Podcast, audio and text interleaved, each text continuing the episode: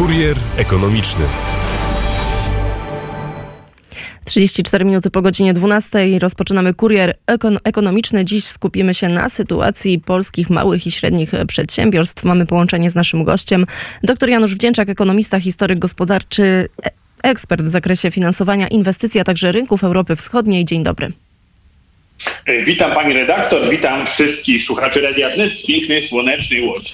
Właśnie czekałam na to zdanie z pięknej, słonecznej Łodzi, a my także pozdrawiamy z wyjątkowo słonecznego krakowskiego e, przedmieścia. Faktycznie trzeba przyznać, że wyjątkowo piękna jesień. E, rozmawiałam dziś rano z taksówkarzem jadąc do pracy mm, i padło bardzo ciekawe stwierdzenie, że to chyba prezent tak naprawdę przeciwko Władimirowi Putinowi, no bo przecież jednak dosyć ciepłe temperatury i to, że możemy opóźniać o kolejne tygodnie ogrzewanie naszych domów, mieszkań na tak dużą skalę, e, no to faktycznie można powiedzieć, że pogoda, e, może inaczej, że to dobry prezent dla Ukrainy, ale także dla części Europy tutaj i, i dla Polski. Panie redaktor, jak najbardziej, zdecydowanie to tak trochę może brzmieć trochę trywialnie, że może sobie żartujemy, ale rzeczywiście w tej sytuacji, w której surowce energetyczne odgrywają tak dużą rolę, które w wyniku agresji rosyjskiej na Ukrainę zostały w dużym stopniu zablokowane, no to każdy kolejny słoneczny y, tydzień y, to są mniejsze koszty ogrzewania, tak? Przecież mamy tą całą te całe zamieszania związane z cenami węgla, z cenami gazu, cenami energii elektrycznej. Ja dzisiaj wyszedłem właśnie w Łodzi przed dom, w którym miałem okazję być w Państwa pięknej Warszawie. Również pogoda bardzo e, ładna i widzimy, że e, ogrzewania przez to potrzebujemy mniej. Kwestia trywialna, podstawowa, ale bardzo ważna, szczególnie dla Ukrainy, gdzie pamiętajmy, no tam jeszcze wiele budynków potrzebuje e, czasu na odbudowę. To prawda, ponadto te, które się odbudowują, niestety ta tendencja jest taka, że za chwilę spadają kolejne rakiety i to jest, e, to jest największy problem.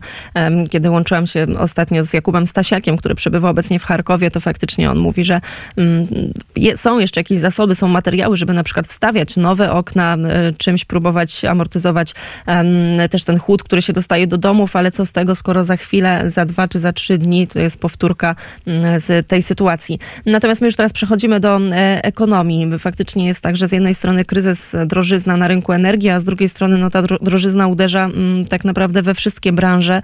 E, pojawiają się takie informacje, że już co druga firma zamierza podnieść ceny swoich towarów, ceny swoich usług. Jak panie doktorze moglibyśmy dzisiaj spojrzeć na sytuację właśnie tych małych i średnich przedsiębiorstw w Polsce? No, panie redaktor, bardzo dziękuję o zadanie właśnie tego pytania to w taki sposób, ponieważ y, my często, jeżeli odnosimy się do całości procesów gospodarczych, tak, to mówimy o wszystkich firmach polskich. Y, znaczy działających na terenie Polski, czy na terenie Unii Europejskiej, czy na terenie świata. Ale musimy, panie redaktor, szanowni państwo, wyraźnie rozróżnić to, w jakiej sytuacji znajdują się obecnie małe i średnie firmy, głównie z kapitałem polskim, tak, firmy, lokalskie, y, firmy lokalne, od, szanowni państwo, od e, pani redaktor, od firm międzynarodowych korporacji. Tak? E, globalizacja spowodowała rozwój międzynarodowych korporacji, które mogły e, rozwinąć się właśnie na, na kilkadziesiąt na przykład państw, czy przynajmniej kilkanaście, a i te różnice się powiększają, tak? Powiększają się różnice między tymi korporacjami, a małymi, średnimi przedsiębiorstwami. I rzeczywiście, no obecnie mamy taki, mamy dość duży problem, taki, że małe i średnie firmy są e, ofiarami w znaczącym stopniu e, tych wszystkich aspektów, które właśnie wniknęły po wojnie na Ukrainie, tak?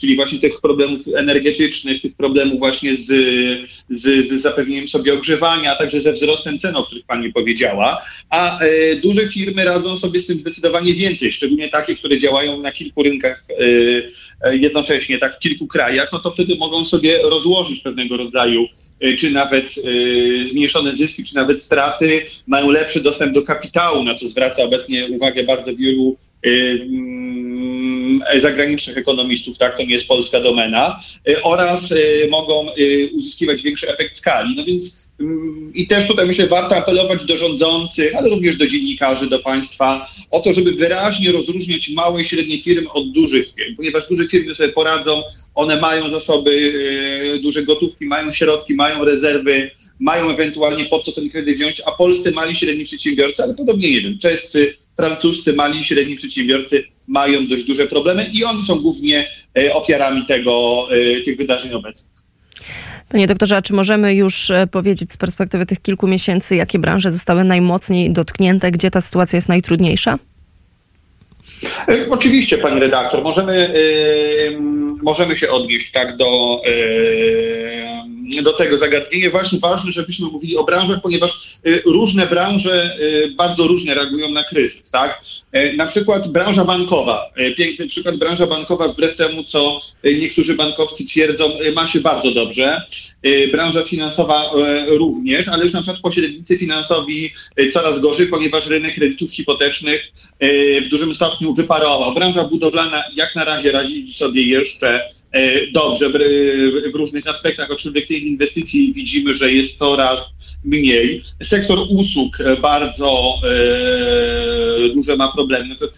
Sektor gastronomii e, odczuwa skutki wzrostu cen. Podobnie sektor transportu. Ofiarą wzrostu cen paliw jest w dużym stopniu sektor transportowy, sektor logistyczny, w dużym też stopniu nawet branża spożywcza. Ja miałem ostatnio okazję rozmawiać z takim związkiem e, przedsiębiorców, do którego należy wielu piekarzy. Nam no, się to może nie kojarzy z jakimś fundamentem polskiej gospodarki, no ale przecież wszyscy pieczywo e, jemy. E, sektor właśnie piekarze mają olbrzymi problem i w ogóle produkcja spożywcza, ponieważ wzrost cen ogrzewania wzrost cen surowców energetycznych odbija się na tym, że żeby ten wyprodukować chleb, upiec, potrzebujemy coraz więcej e, za niego zapłacić. To, to zresztą przedbija na cenach e, artykułów spożywczych, pani redaktor.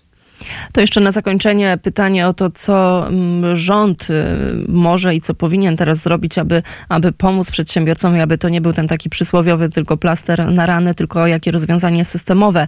Mm, może najpierw jak pan ocenia to, co dotychczas zostało zaproponowane, jeżeli właśnie chodzi o małych i średnich przedsiębiorców, a co powinno jeszcze się pojawić, no bo jak słyszymy, no sytuacja nie jest dobra.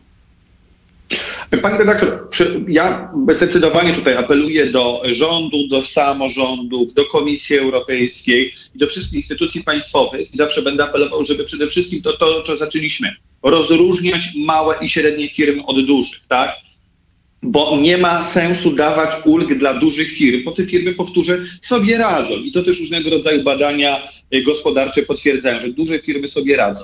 I te pakiety w ramach tarczy różnego rodzaju antyinflacyjnych, antykryzysowych warto coraz bardziej różnicować i coraz większe wsparcie kierować przede wszystkim do mikro, małych firm, ewentualnie do średnich, a do dużych nie. I dlatego na przykład różnego rodzaju właśnie wsparcie dopłaty warto, żeby to dotyczyło w przyszłości tych małych i średnich firm, a nie dużych. Jeżeli można na cokolwiek zwrócić uwagę, czy rządowi, a też Komisji Europejskiej, to to, że ona za słabo rozróżnia. Tak, ale ja słyszę na przykład, że duże międzynarodowe sieci hipermarketów yy, zyskują na, yy, na, na, na, na jakiś, pewnego rodzaju tarcza, a tak samo jak małe sklepy lokalne, no to powiem szczerze, jestem, nie rozumiem tego. Dlatego warto w tą stronę te tarcze e, antykryzysowe, antyinflacyjne właśnie konstruować, żeby wspierać szczególnie małe i średnie firmy polskie. Powiedział gość kuriera ekonomicznego dr Janusz Wdzięczak, ekonomista, historyk gospodarczy, specjalista w zakresie finansowania, inwestycji oraz rynków Europy Wschodniej. Bardzo serdecznie dziękuję za rozmowę. Dziękuję pani redaktor, pozdrawiam słuchaczy Radia Wnet.